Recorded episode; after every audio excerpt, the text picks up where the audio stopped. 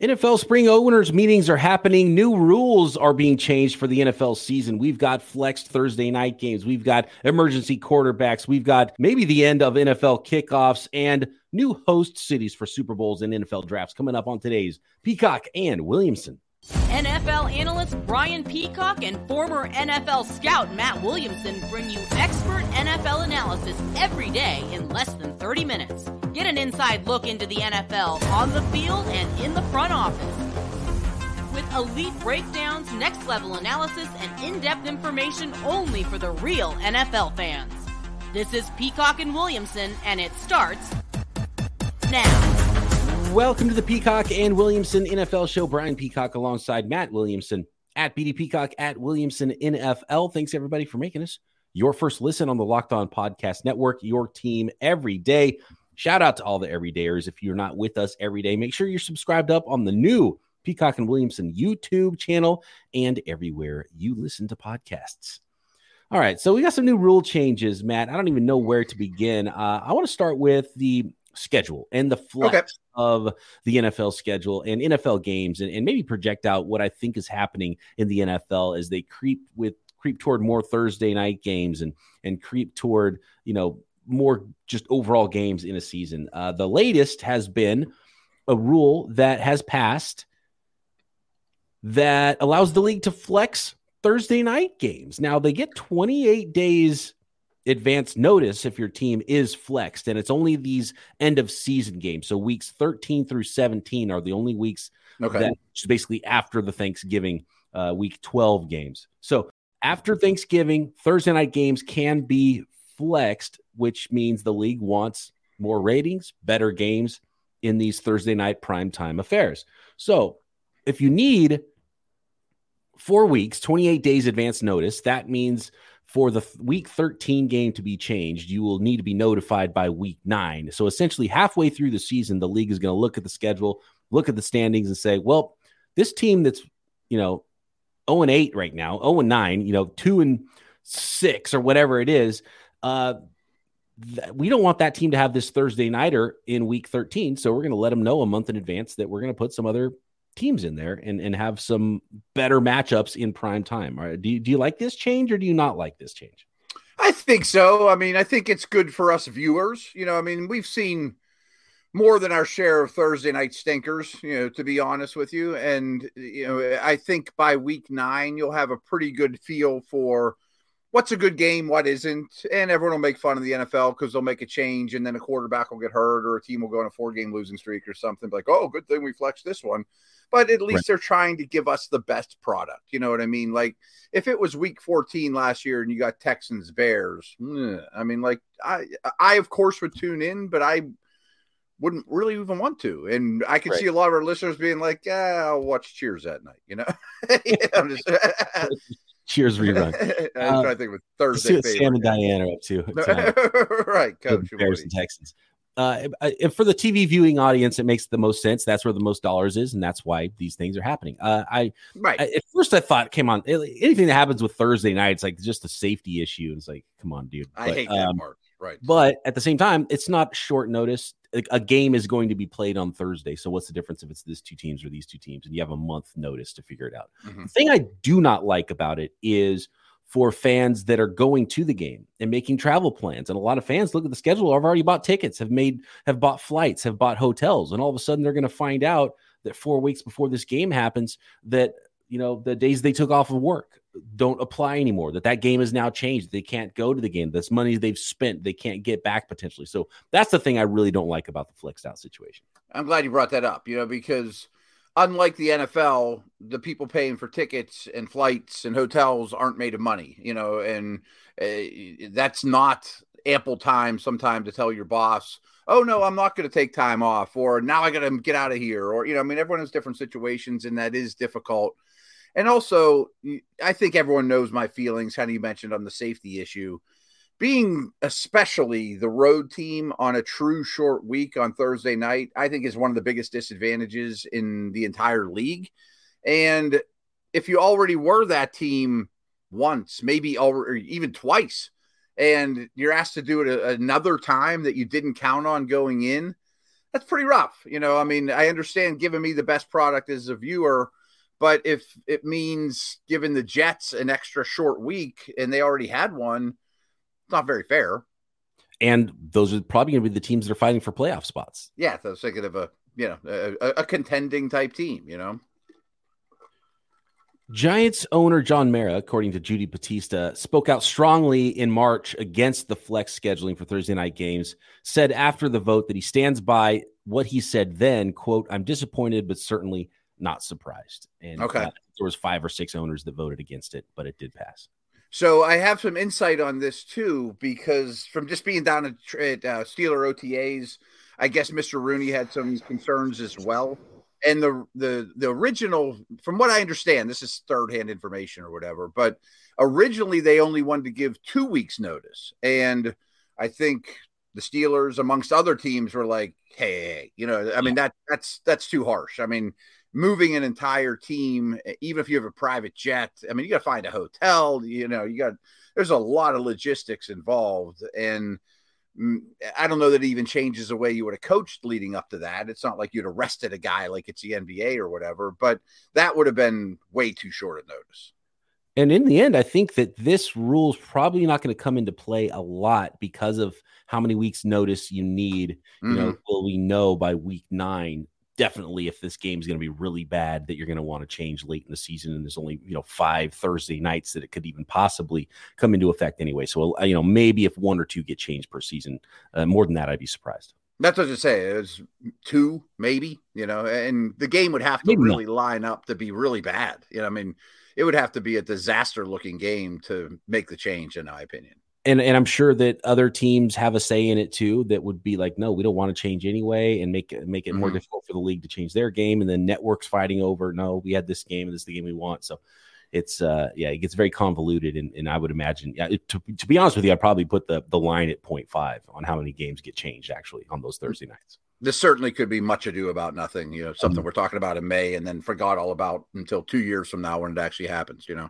And it, we were talking a little bit about this on Locked On 49ers, and, and, it's funny how the league is like very concerned about uh, player safety, right? Uh, but it's more concerned about money. So it's like, right. Safety, does it take money away from our pocket? Okay, well, well, we won't worry about it. But how about this one, player safety? The uh, owners approved a resolution putting the ball on the 25 yard line following a fair catch on a kickoff. And so that uh, that has now passed. And so basically, you know, it used to be you you can fair catch the the ball in the end zone on a kickoff and it goes out to the 25 yard line or a touchback. You kick it through the end zone, goes to the 25 yard line. If you caught the ball, you know, outside of the end zone, you're you're returning it. Uh, but now you can make a fair catch like from the 10 yard line, from the five yard line, yeah. and you're going out to the 25 yard line. So are we seeing the beginning of the end of the kickoff in the NFL? I think so. And what we've seen, and I have talked to special teams coaches about this, that more and more teams do not want to blast the ball out of the end zone. They they really would like to. People, there's probably some young listeners that don't even know this term. You know, coffin corner it, you know, uh, like people used to do when I was a kid. You know, trying to mm-hmm. punt, drop it in on the two yard line, because that's hard on a returner. You know, you got your head in the air, waiting, waiting, waiting, knowing I can't kneel I, you know, so that is something that kickers, you know, kickoff artists have really worked on is kicking as high as I can, try to drop it within the 10 like it's a golf lob shot, you know, trying to land it on the green. And these guys are talented enough to do that with some consistency for sure. And of course, there's times a coach just says, blast it out of the end zone, we'll just take it from there. But I do think that is a player safety thing, and I'm fine with it but I think there might be some ramifications, and we've already seen this the last few years of punt returners matter. The kickoff return ma- returners really matter. Maybe not. It's in terms of like who do I keep on my roster and who do I not, you know? Yeah, at this point, kick kick returners punt, and punt returners have been all about just don't drop the ball anyway because not right, right, right. and and the return is becoming such a unimportant part of the game that you might as well just scrap it. Just start at the 25 every time or whatever. Start at the 25. Yeah. It's like, uh, yeah, what are we even doing here? You know? The XFL does do it a little bit interesting, and, and I haven't watched much XFL, but you know, looking into it a little bit more, the the way they do it is they have a normal kickoff, but just the coverage units and uh, the uh, the return units just start further away towards where the returner is going to start with the ball. So you actually get a regular return, you just don't get the 40 yard head start. So that ends a lot mm. of the hmm. collisions. So you still get a, a, potentially exciting return, but you don't have nearly as much of a injury risk there. And I like that a lot. But I think the NFL yeah, doesn't factor too much of what the XFL is doing. Yeah, that's probably it. I mean, there's definitely hubris involved there, saying, "But we're not going to take from them; they take from us. We're Big Brother," you know. And, and the yeah, uh, like, what's wrong with that? The the NFL, and it would have to go hand in hand with the go for it on like like the onside instead of an onside kick having the the fourth down and 15 or fourth down and 20 play to get the ball back um, mm-hmm. and which the XFL does and the NFL I know is is voting on that but doesn't look like that has passed yet or will pass so okay this is another one that's not a huge move but I do think it'll eliminate some some poor returners getting smashed you know and yeah. a little bit of special teams um you know strategy We've got some announcements about the 2025 draft, where that will be held, the 2026 Super Bowl, where that will be held, and emergency quarterbacks. And uh, I think we might take a peek here at uh, at a list of the best GMs in the NFL as well. This episode of right. Peacock and Williamson, which is brought to you by FanDuel Sportsbook, America's number one sportsbook. Make a fast break right now to FanDuel during the NBA playoffs because right now, new customers get a no sweat first bet up to $1,000. That's $1,000 in bonus bets back if your first bet doesn't win. There's no better place for all of the playoff action than America's number one sports book, FanDuel. Not just NBA playoffs either. There's NHL playoffs, and you can get deep in all of these playoff games. You can, uh, you know, bet one player's stats. You can build your own parlay, game by game parlays. Of course, there's Major League Baseball all summer. We've got PGA golf. There is soccer, WNBA, tennis, motorsports. Uh, you play Vegas style casino games as well at FanDuel. So visit fanduel.com slash locked on to get a no sweat first bet up to $1,000. That's fanduel.com slash locked on. FanDuel, official sports betting partner of the NBA. Emergency QB. Before we do BP, I did just did a little project I wanted to check out while you're out there. Is just okay. what are those Thursday games that could get flexed? You know, are there any that jump off the the, the chair uh, off the seat for you? Thirteen is Seattle at Dallas. Seems pretty feasible to me. I don't think that that can get. I doubt that gets scrapped. Then the Patriots the networks, even if the even if one of those teams Dallas, bad, the network's not going to want to take Dallas off their schedule. And I was going to say the exact same thing with the game that's here. Patriots at Steelers. I mean, that's huge fan bases. And Chargers two teams, two teams that are likely to be not very good. Old no. curmudgeon teams, yeah. Uh, Chargers at Vegas. Maybe the maybe the Raiders stink. I mean, I guess that's a possibility. Yeah, in division game. Uh, that right, but very likely looks like it should be a good game. This one I could see getting flexed out. New Orleans at the Rams. The Rams might be unwatchable at that point. Yeah, the the Rams season and the Saints. I just I, I don't know. They're kind of limping along and mm-hmm. and kind of retooling, but I don't know how good they're going to be. They they're they should be better at quarterback, but how much better? They at least should be in the division hunt. You would hope, and we and it's later in the season, so it gives you more time. So that's yeah, week yeah. Fifteen. You said that was 16. And then the last one is Jets at Browns. So, I mean, I, I can't imagine that one getting flexed out. Yeah, and so that would mean you know sometime around Thanksgiving they would have a lot of time to figure that one out for mm-hmm. you know mm-hmm. a week sixteen flex. So yeah, you know one maybe and maybe one. I wouldn't yeah, be yeah. shocked if, if if none of them are changed.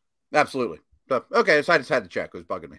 No, that was a that was a good that was a good one by you. Just real quick, we're talking about FanDuel. Get that get that schedule going here, and, and yeah. let's those games. Um, the emergency quarterback is back, Matt. I yes. don't know really why it went away, but the the way the rules are exactly. now, and I, I can't remember exactly what it was. It was just an extra guy that every team had, and they knew who their emergency quarterback was.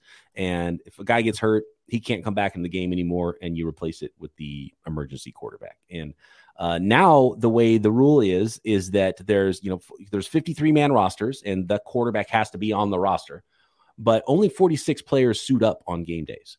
And now you get a 47th player who is basically the emergency quarterback. So you don't have to waste a uh, you don't have to waste one of your suited up spots for a third quarterback. So I think it's probably more likely that every team's going to have three quarterbacks on their roster instead of two because mm-hmm. they get a full one dress on game day unless they don't want him to be uh, a member of their 53 man roster. Well, this brings uh, on a side tangent. I remember telling you this because I know you're not as big into hockey as I am, and I'm not as big as I used to. But the NHL, do you remember how we had I this love this rule. It's the it. craziest thing in all the sports that I can think of. Is every city has an emergency goalie. So Pittsburgh, this happened to the Penguins. They played in Dallas, and the Penguins' only healthy starter got hit with a puck or whatever before the game and couldn't go. Or no, no, no. They, had two healthy guys. The guy they were going to start gets hit with a puck and couldn't go. So they only had one. So if he gets hurt, they don't have a goalie. So they get on the phone with the Dallas emergency goalie and not the Dallas Stars emergency goalie, the city of Dallas. So it could be for the home team, the away team.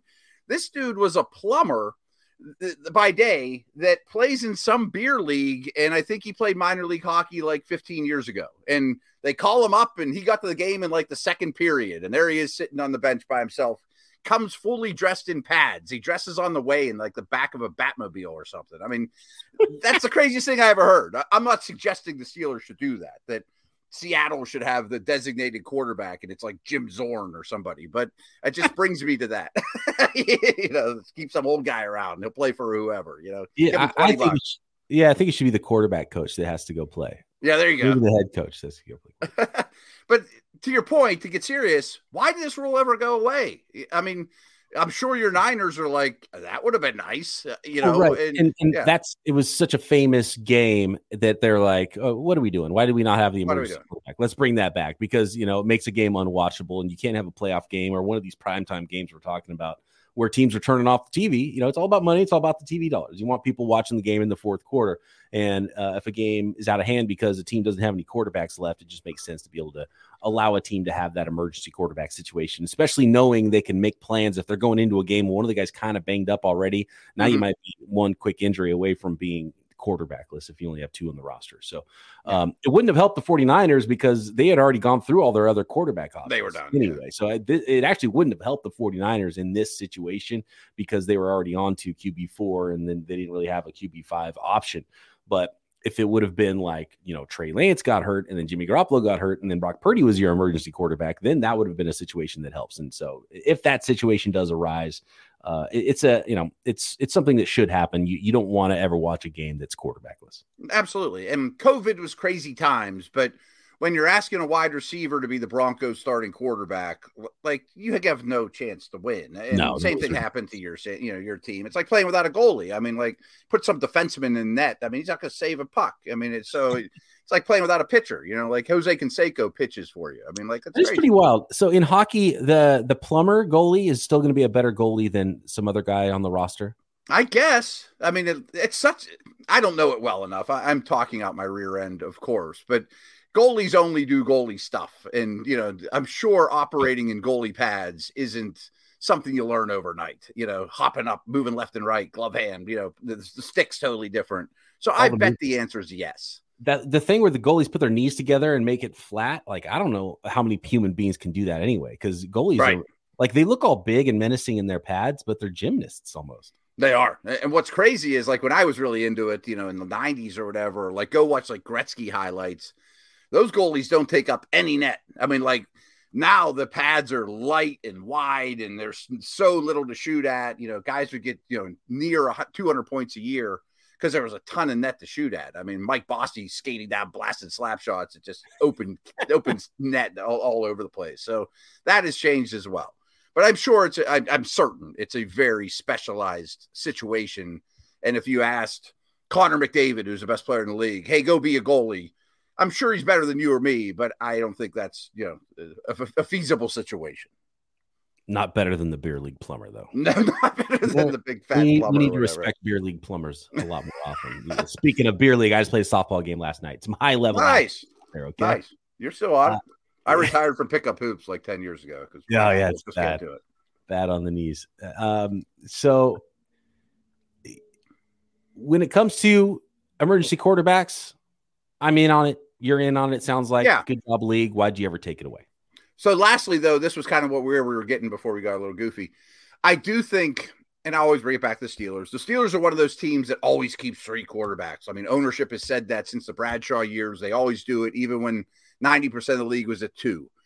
Well, I think they knew this was coming, and so they signed Mason Rudolph this year because I think those type of dudes that are high end threes now might have a little more value, you know, because you're going to keep some scrub on the practice squad, but he's going to be a six round pick or a rookie or something or an undrafted guy. But the Mason Rudolphs of the world, and there's 40 of them, now have some value. You know, now they get a contract. Maybe it helps a, a team to keep a, that third quarterback that might be developmental instead of putting them on waivers in the final cuts and keeping two quarterbacks. Mm-hmm. Maybe they keep three, knowing that when they dress everybody on game day, having that third quarterback is is not going to take up one of those 46 spots. And I say this all the time. I mean, last year, 69 different human beings started a game at quarterback. If it's week, if it's a trade deadline and we're already at 45, maybe the Mason Rudolphs of the world are getting traded for, or the Darnolds of the world. Or, I mean, you know what I mean? Like whoever number three is, you might get a fifth round pick out of them. Who knows? Uh, one more note from uh, those meetings that came out is that, uh, as expected, San Francisco or Santa Clara, the, the whole Bay Area, basically the way that, that it functions for a Super Bowl, was awarded Super Bowl uh, fifth, uh, Super Bowl 60 in 2026, February 2026. Hmm. So that'll be at Levi's Stadium and festivities both uh, down there at Levi's and and a little further north in San Francisco and in some other spots in the Bay Area. And then the 2025 NFL draft will happen in Green Bay, Wisconsin at Lambeau Field, man. That's awesome. That's unbelievably awesome. And actually kind of shocked it took that long. Maybe that should have been the first spot, you know, to talk about history and all mm-hmm. that. So what year is it in San Fran? 26, you said, right? The uh, Super Bowl 60, which is February 2026 after the 2025 season. Okay, so that's about when Kenny Pickett will be the best quarterback in the league. so I'll oh. repay you stay at your place, you know, after you, you stay here week one. Yeah. So uh, the, the Purdy versus Pickett part one will happen in Pittsburgh. I'll visit right. you. You can come sit on my couch for Purdy versus Pickett too, which will be super for all the marbles. Yeah, love Fantastic. it. I love that. uh, so NBC Sports here, or uh, yeah, NBC Sports Edge uh, put out an article about the best GMs in the NFL. Let's go through this. Who are the top GMs? Who are the bottom few GMs in the league? And we'll see if we agree next. Thanks everybody for making Peacock and Williamson your first listen every day here on the Locked On Podcast Network. Shout out to the everydayers. Make sure you are subscribed up on YouTube and everywhere you get your podcasts. Tomorrow, we've got our weekly mailbag, our Twitter Thursday, but it's not just Twitter at BD Peacock at Williamson NFL, where you can drop those mailbag questions, you can also drop a comment on YouTube. So make sure you're subscribed up there. And if you're watching us on YouTube, hit the thumbs up and the notification bell so you know when a new podcast arrives.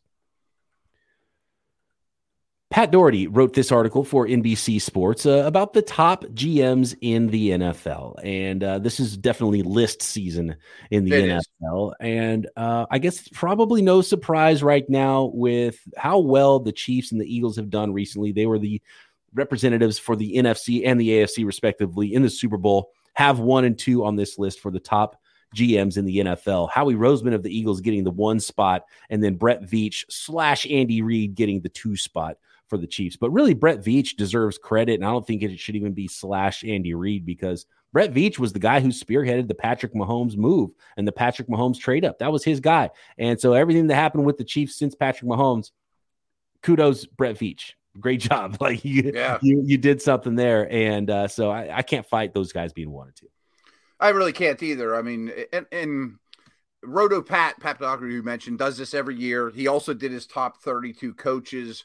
That would be easier than GMs, of course, you know, but give the Chiefs credit. I mean, uh, you mentioned the trade up from Mahomes, home run. I mean, grand slam. I mean, that, it's couldn't be better. It's as good as any move in NFL history.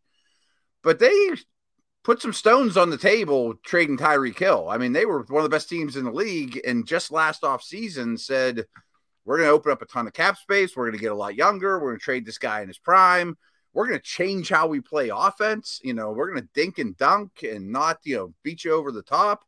And I don't know that they got great players in return, but they accomplished all their goals and won the Super Bowl. I mean, how do you argue that?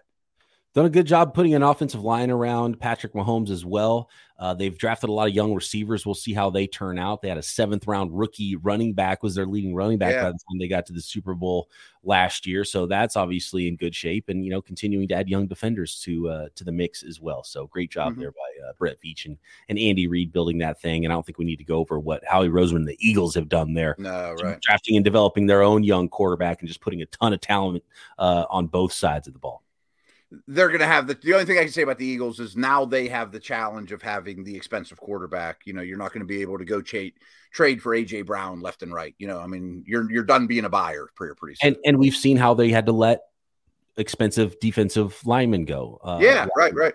You know, like uh, Javon Hargrave, but then they drafted guys to replace those guys, and clearly Haason Reddick's probably going to walk, and then you've got Nolan Smith, their thirtieth pick mm-hmm. in the in the draft uh, to to jump in there. So how they're able to replace the high end talent that they do have to let walk because of how much they're paying their quarterback will be key going forward.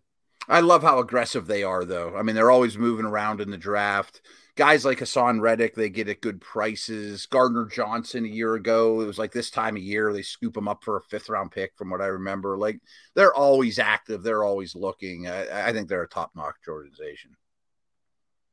Number three is the uh, the tandem of Kyle Shanahan and John Lynch of the San Francisco 49ers. Four is Brandon Beane of the Buffalo Bills, along with head coach Sean McDermott, and then Duke Tobin slash Mike Brown of the Cincinnati Bengals. And what do four of those five teams have in common? Well, they got superstar quarterbacks that they are that either paying or going to have to pay pretty soon. The San Francisco 49ers clearly get the outlier because they have stars everywhere else, but can't seem to figure out what they want to do at quarterback.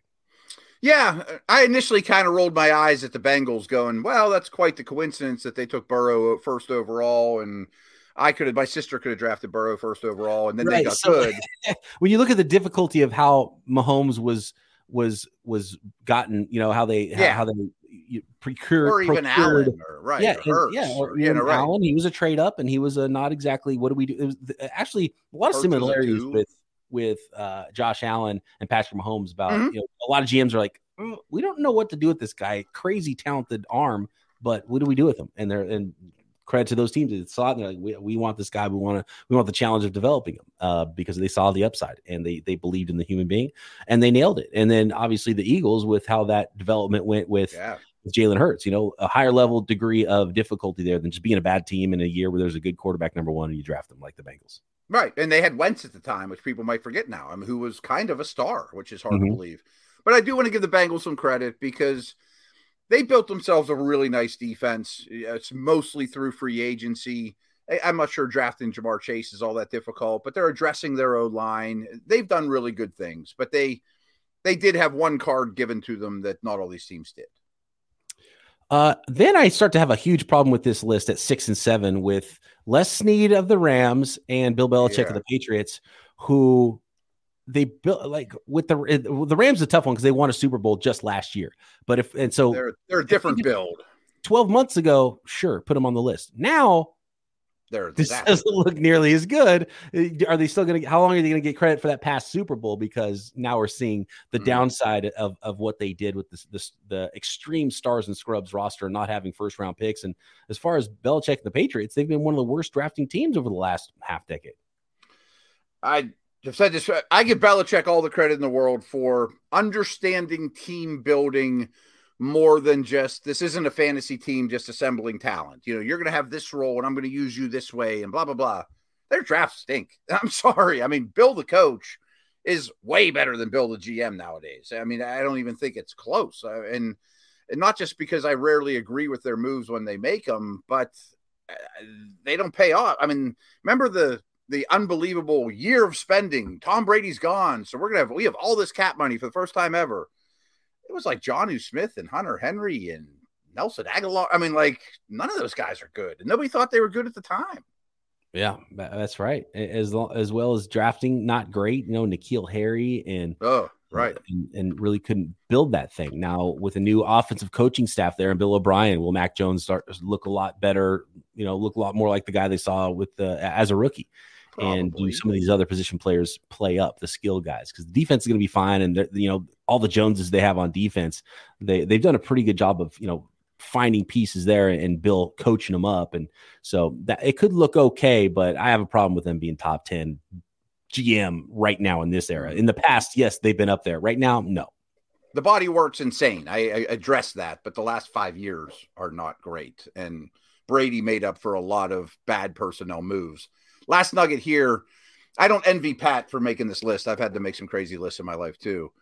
I get putting the Rams where they're at just because they did it differently. They thought outside the box. So, okay, that's not a, a normal way of building a team, but they're paying for it. Yeah, I guess, you know, did this drop? How, yeah, they won last year. You drop them five spots from number one because they were the Super Bowl champions to six. And then next year, if they're bad again, you drop them to 11 and then you drop them to 16. You know, like how, right, how does right. this work if they're bad again?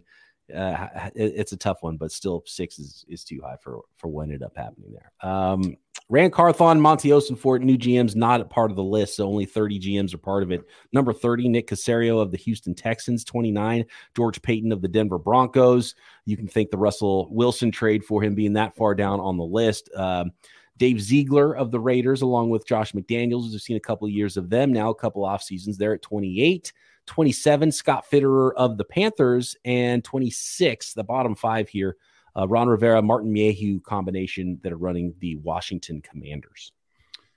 I guess they should be the bottom five. I mean, it's been year after year of spinning your wheels, you know, particularly what's going on in Houston, and you can't just blame Deshaun Watson for that because they they got a haul in return, much like Seattle, who quickly turned it around.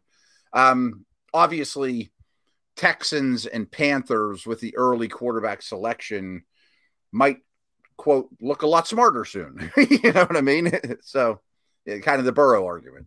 Not that those guys were as good as Burrow. But. The sixth worst here, number 25, is Ryan Poles of the Bears. And I didn't think that's pretty unfair because I thought he's I think he's done an amazing job the last couple years. Now they were the worst team in the league, had the number one pick in the draft for a reason, but you saw how they spun that into so much talent. And DJ mm-hmm. Moore, you know, Darnell Wright got an offensive tackle and a lot more picks, including one next year. Uh, so I, I, think he's done a fantastic job. And if we're drafting GMs, the job that Poles has done, I'd, I'd draft him before a lot of the guys that are above him on this list. So that's that one's a little unfair. I find it interesting, Scott Fitter and the Panthers, uh, where they're at. They've gone up and gotten a, a, number one pick. I think they maybe overpaid to go up and get a, a, an outlier of a quarterback, and clearly, you know, they haven't been able to put a, a team together before this that is good. So uh, almost, you know, he's he's bottom five, but almost still a little too high for me for Scott Fitter. But maybe they got it right and found their quarterback. And, and we talked about Allen and Mahomes and how they were found. Did Scott Fitter go find his superstar quarterback? Then he'll rise right up on this list. I would say that's. I mean, he's now tied to uh, Young, obviously. I think they got their coach. I mean, Frank Reich got the short end of the stick for Jeff Saturday in Indianapolis. I mean, I think that could go a long way. The the young Reich combination to me is is intriguing. And to piggyback what you said, Ryan Poles has done well. And what you have to think about with these guys, kind of like our draft grades, he was dealt an awful hand. I mean, the that team. Well, oh. he, he, was dealt a young quarterback that had talent. Yeah. And we'll see what Justin Fields becomes. So that that move was already done. So he doesn't get credit for it and necessarily if he's good, except for what he put around him. Uh, but what he's done since he was brought in, the rest of the roster was was terrible. Terrible, right? So some of these guys had to you know, like Atlanta's in the process of that, cleaning up the Matt Ryan years and all the cap problems before you can start to really put your stamp on things, you know.